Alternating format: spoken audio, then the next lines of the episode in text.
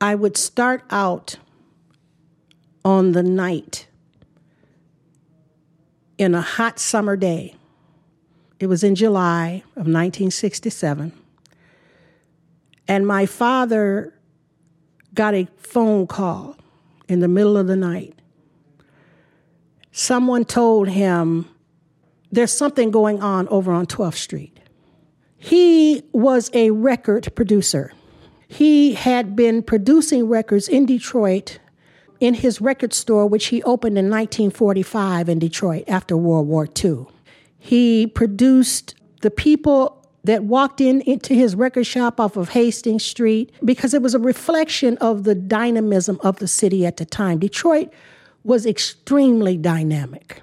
So my father had received this phone call on the night of July in 1967, July 23rd. And he goes over to the record shop on 12th Street because now he has moved. He'd been over there on uh, 12th Street about seven years. And he goes over to 12th Street and finds that the unrest is full blown. By this time, we knew what was going on because this type of unrest had been happening all over the country. And it was like almost like a matter of time before it came to Detroit. But see, one of the curious things about Detroit was that it was believed that unrest of this magnitude would not happen here, but there was an ignoring of the real turmoil that was going on underneath the surface, you know, where blacks could not get jobs in uh, certain industries. They would bar them from skilled trades, they were relegated to certain jobs. So you had a level of oppressiveness that existed all over the city, along with the police presence too.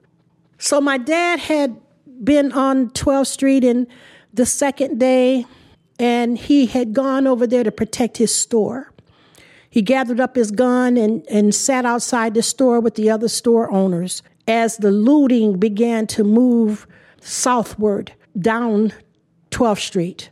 And at a certain point, the National Guard told him he had to leave. And he was always very bitter about that. There was a part of him that always felt that if he could have just stayed there and protected his store, it would not have been ruined.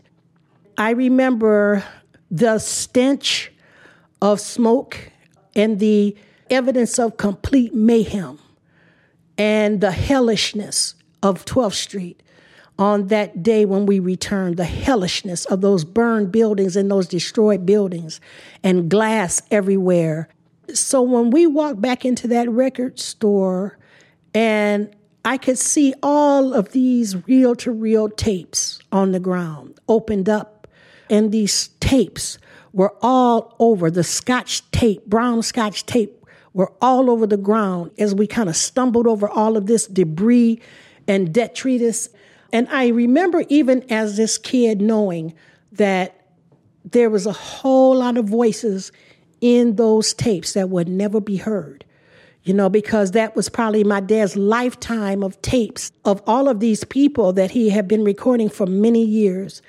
So I have said, and I do say, that the day that my father walked into that record shop and saw that his livelihood like that had been destroyed and his life's work had been destroyed, I say that my father died on that day.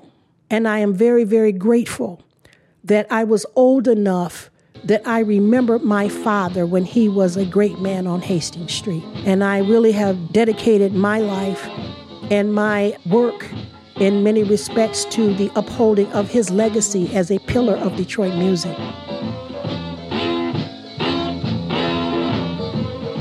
StoryCorps Detroit is supported by the Detroit Historical Society.